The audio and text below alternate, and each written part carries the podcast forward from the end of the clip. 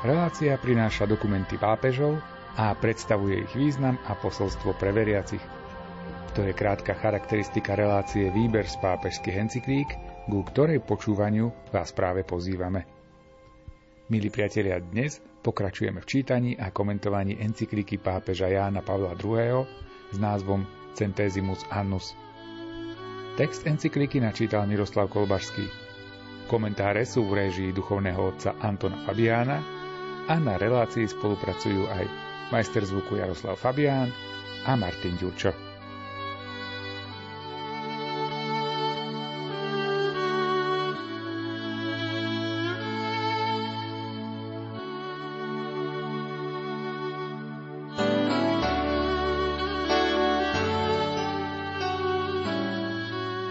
Tieto reformy realizovali z časti štát, ale významnú úlohu v boji za ich dosiahnutie zohrávala činnosť robotníckého hnutia.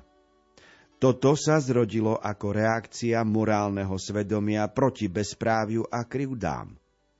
Vzdialené hmlistým ideológiám a blízke každodenným potrebám robotníkov rozvinulo širokú odborárskú a reformnú činnosť – jeho úsilie sa v tejto oblasti často spájalo s úsilím kresťanov dosiahnuť zlepšenie životných podmienok robotníkov. Časom toto hnutie do istej miery ovládla marxistická ideológia, proti ktorej sa postavila na odpor encyklika Rerum Novarum. Tieto reformy boli výsledkom aj voľného procesu sebaorganizovania spoločnosti za pomoci účinných prostriedkov solidarity, vhodných podporiť ekonomický rast, ktorý berie väčší ohľad na hodnoty ľudskej osoby. Treba tu pripomenúť všestrannú činnosť, na ktorej sa značne podielali aj kresťania, ako aj zakladanie výrobných, spotrebných a úverových družstiev, podpora ľudovej osvety, odborná kvalifikácia, hľadanie rôznych foriem účasti na živote podniku a všeobecne na živote spoločnosti. Keď sa pozrieme do minulosti, je za čo Bohu ďakovať, lebo táto vynikajúca encyklika nezostala bez ozveny v srdci ľudí, ale podnietila činnú veľkodušnosť. Jednako treba však uznať, že v nej obsiahnuté prorocké posolstvo ľudia tej doby neprijali v plnom rozsahu. Práve preto prišlo k dosť vážnym katastrofám.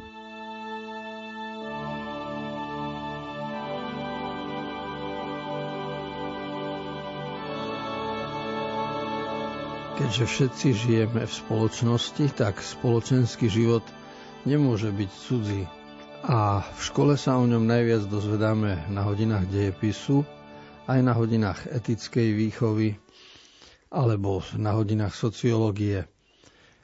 A z posledných storočí vieme, že morálne svedomie ľudí sa zdvihlo. Čiže pocit krivdy a postaviť sa proti bezpráviu. Zmysel pre pravdu a spravodlivosť sa naozaj zosilnil a to bolo vidieť aj na úsilí kresťanov v rozličných štátoch a rozličným spôsobom. Preto pápež Jan Pavol II vo svojej encyklike Centesimus Annus pripomína túto iniciatívu kresťanov počas celých uplynulých 100 rokov. Ale pravda je taká, že myšlienky, ktorá súvisí s pravdou a spravodlivosťou, sa ujala aj marxistická ideológia. To znamená ako svoje logo e, to zobrali Marx, Lenin, Engels a mnohí ľavicovo orientovaní politici, ktorí hlásali triedny boj, nenávisť, ale myšlienka, ktorú hlásali, bola kresťanská. A teda dochádza k protirečeniu.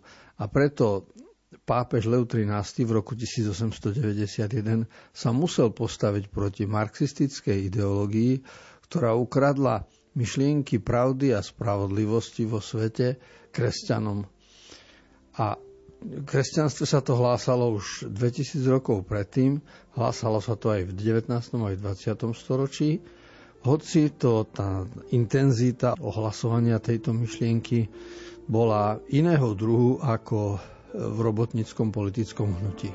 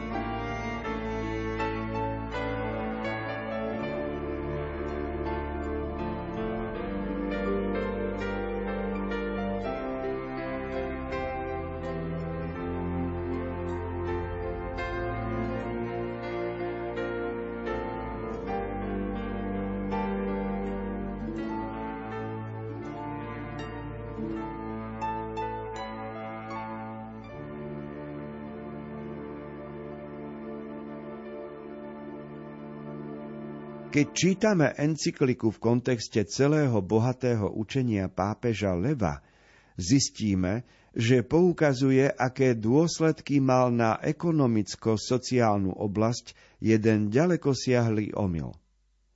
Tento omyl, ako sme už spomenuli, spočíva v takom ponímaní ľudskej slobody, ktoré ju zbavuje poslušnosti voči pravde a tým aj povinnosti rešpektovať práva iných ľudí.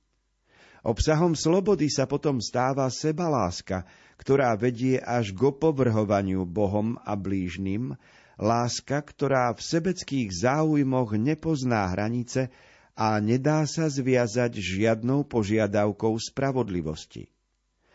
Tento omyl vstúpil do extrémnych dôsledkov v tragickej sérii vojen, ktoré otriasli Európou a svetom v rokoch 1914 až 1945. Boli to vojny, ktoré pochádzali z militarizmu, vybičovaného nacionalizmu a s tým spojených foriem totalitarizmu, vojny vyrastajúce z triedného boja, občianske a ideologické vojny. Keby sa nebolo nahromadilo toľko strašnej nenávisti a závisti spôsobených veľkou nespravodlivosťou na medzinárodnej úrovni i vnútri jednotlivých krajín, neboli by možné také ukrutné vojny, do ktorých veľmoci vložili tak veľa energie. Necúvalo sa v nich pred porušovaním najsvetejších ľudských práv a plánovalo sa, i uskutočňovalo vyhubenie celých národov a spoločenských skupín. Myslíme tu zvlášť na židovský národ, ktorého krutý osud sa stal symbolom poblúdenia, akého sa môže dopustiť človek, keď sa obráti proti Bohu. Celých národov sa zmocňuje nenávisť a nespravodlivosť a tie ich podnecujú k činnosti zvlášť vtedy, keď ich uzákoňujú a organizujú ideológie, ktoré sa zakladajú skôr na nich, než na pravde o človekovi. Encyklika Rerum Novarum sa postavila proti ideológiám nenávisti a ukázala cesty na zdolávanie násilia a závisti prostredníctvom spravodlivosti. Kiež spomienka na tie strašné udalosti zapôsobí nakonanie všetkých ľudí, a najmä nakonanie zodpovedných štátnych činiteľov našej doby, keď nové neprávosti živia novú nenávisť a na horizonte sa vynárajú nové ideológie, ktoré velebia násilie.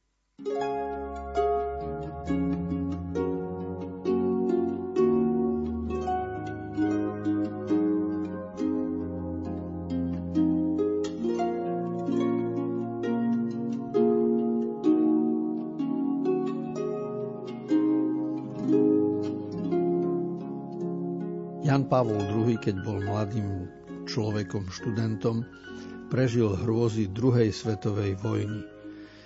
A zistil, čo to je násilie. Aj potom ako profesor filozofie o tom jasne vedel a učil. A preto vždy sa stával proti násiliu, hoci ho mnohí preberali ako nástroj. A v tomto smere zbadal aj omyl, ktorý sa učil v spoločnosti, v dejepise a v iných predmetoch a hlavne v politológii, keď sa násilie stalo oficiálnou teóriou, pomocou ktorej sa mal vylepšiť svet. A my vidíme dodnes, že pravda o násilí funguje a že ju používajú mnohí.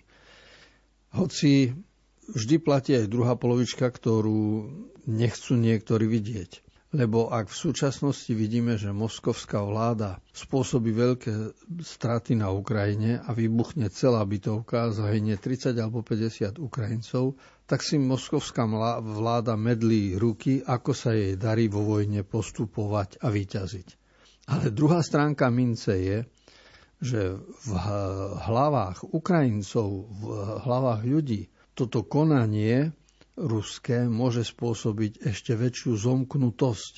A sila vôle človeka je taká veľká, že môže sa to obrátiť proti moskovskej moci.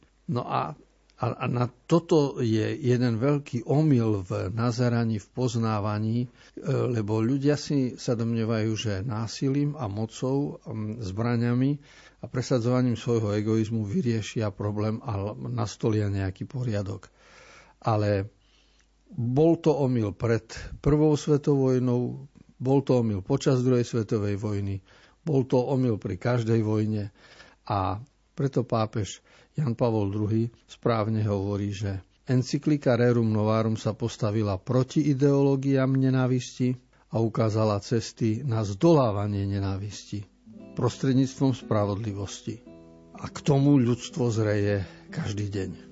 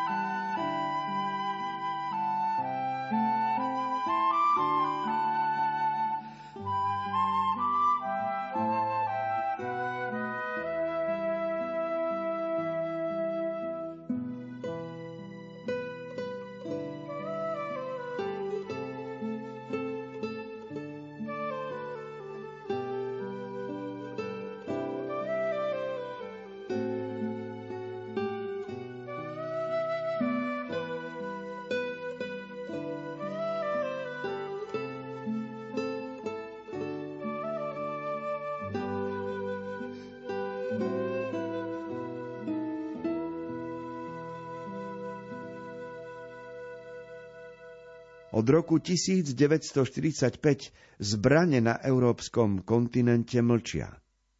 Pamätajme však, že skutočný pokoj nikdy nie je výsledkom vojnového víťazstva, ale zahrňa odstránenie príčin vojny a úprimné zmierenie medzi národmi. Miesto toho v Európe a vo svete vládol skôr akýsi bezvojnový stav, než skutočný pokoj. Polovica európskeho kontinentu sa dostala pod nadvládu marxistickej diktatúry, kým druhá polovica sa organizovala do obrany pred týmto nebezpečenstvom. Mnohé národy prichádzajú o moc rozhodovať nad sebou, zostávajú uzavreté v tiesnivých hraniciach mocenského bloku, pričom sa vymazáva ich historická pamäť a ničia stáročné kultúrne korene. Veľké množstvo ľudí po tomto násilnom rozdelení je donútené opustiť svoju vlast a je násilne deportované.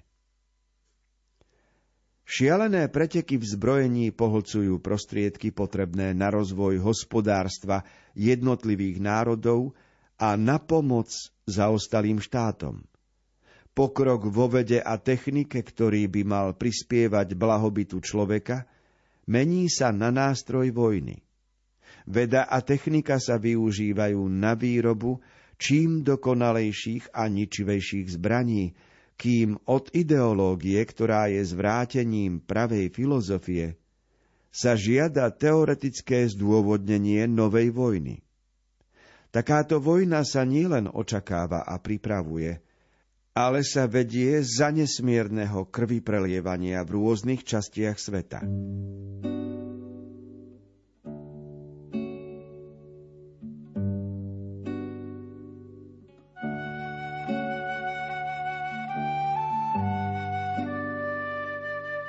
Aj v dokumentoch druhého Vatikánskeho koncilu aj predtým sa hovorilo o tom, že pokoj, mier nie je iba rovnováha zbraní, nie vždy, keď zbranie mlčia, musí byť skutočný mier, pretože pod pokrývkou to môže vrieť. Tak bola v 1960.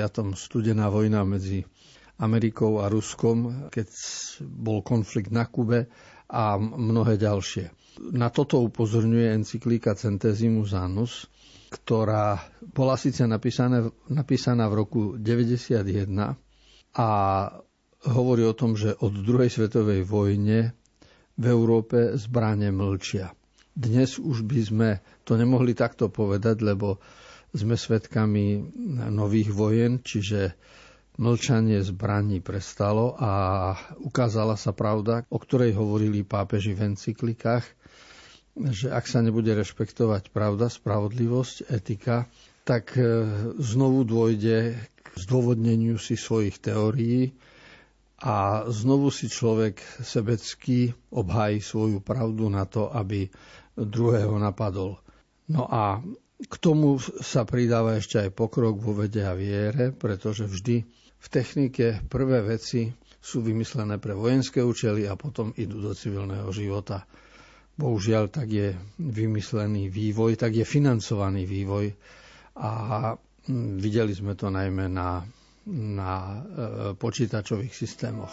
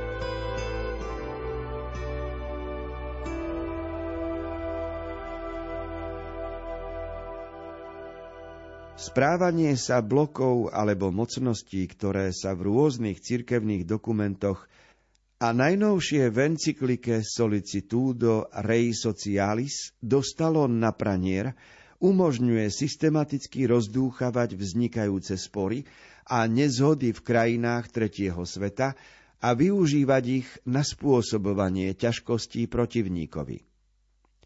Extrémistické skupiny, ktoré neváhajú riešiť tieto konflikty zbraňou, ľahko dostávajú politickú a vojenskú podporu.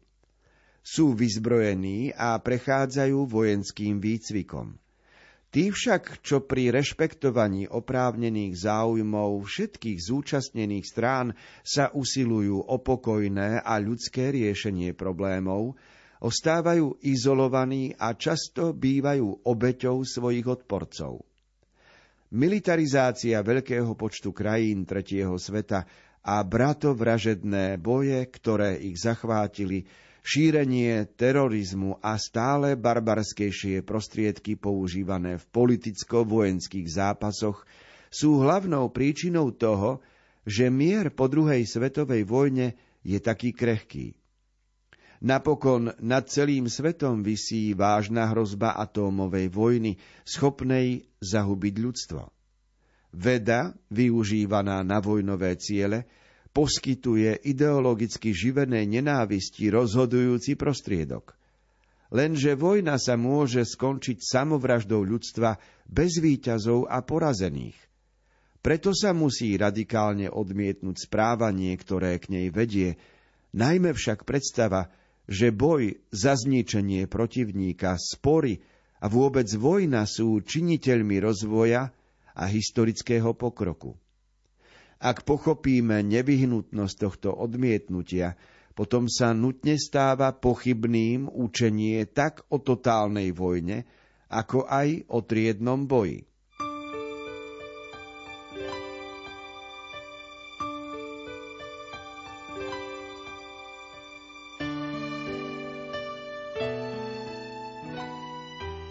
Hovoriac o vojne, Jan Pavol II správne poznamenáva, že tým, že skončila druhá svetová vojna, ešte nenastal mier.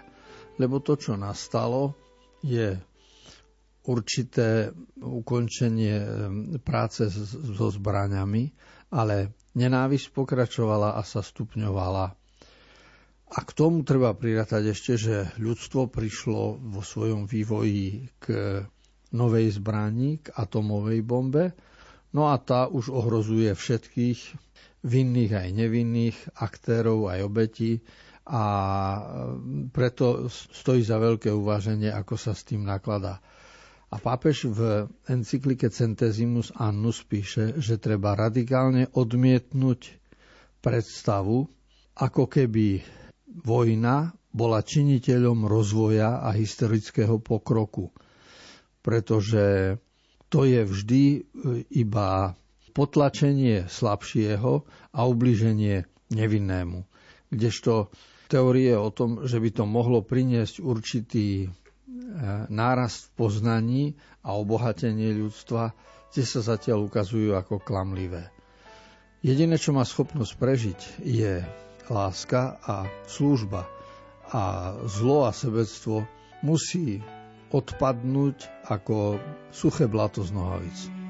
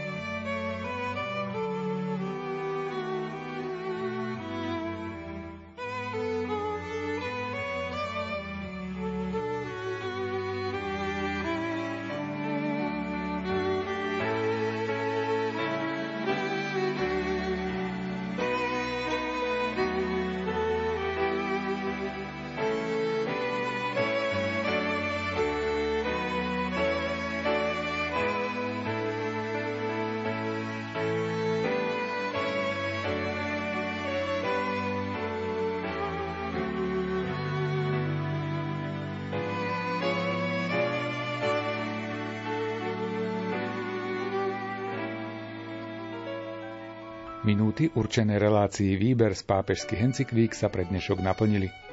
Čítali a komentovali sme encykliku pápeža Jána Pavla II. s názvom Centesimus Annus. Pokračovať budeme opäť o týždeň v obvyklom čase. Z Košického štúdia sa lúčia a na ďalšie stretnutie sa tešia tvorcovia relácie. Miroslav Kolbašský, Anton Fabián, Jaroslav Fabián a Martin Ďurčo.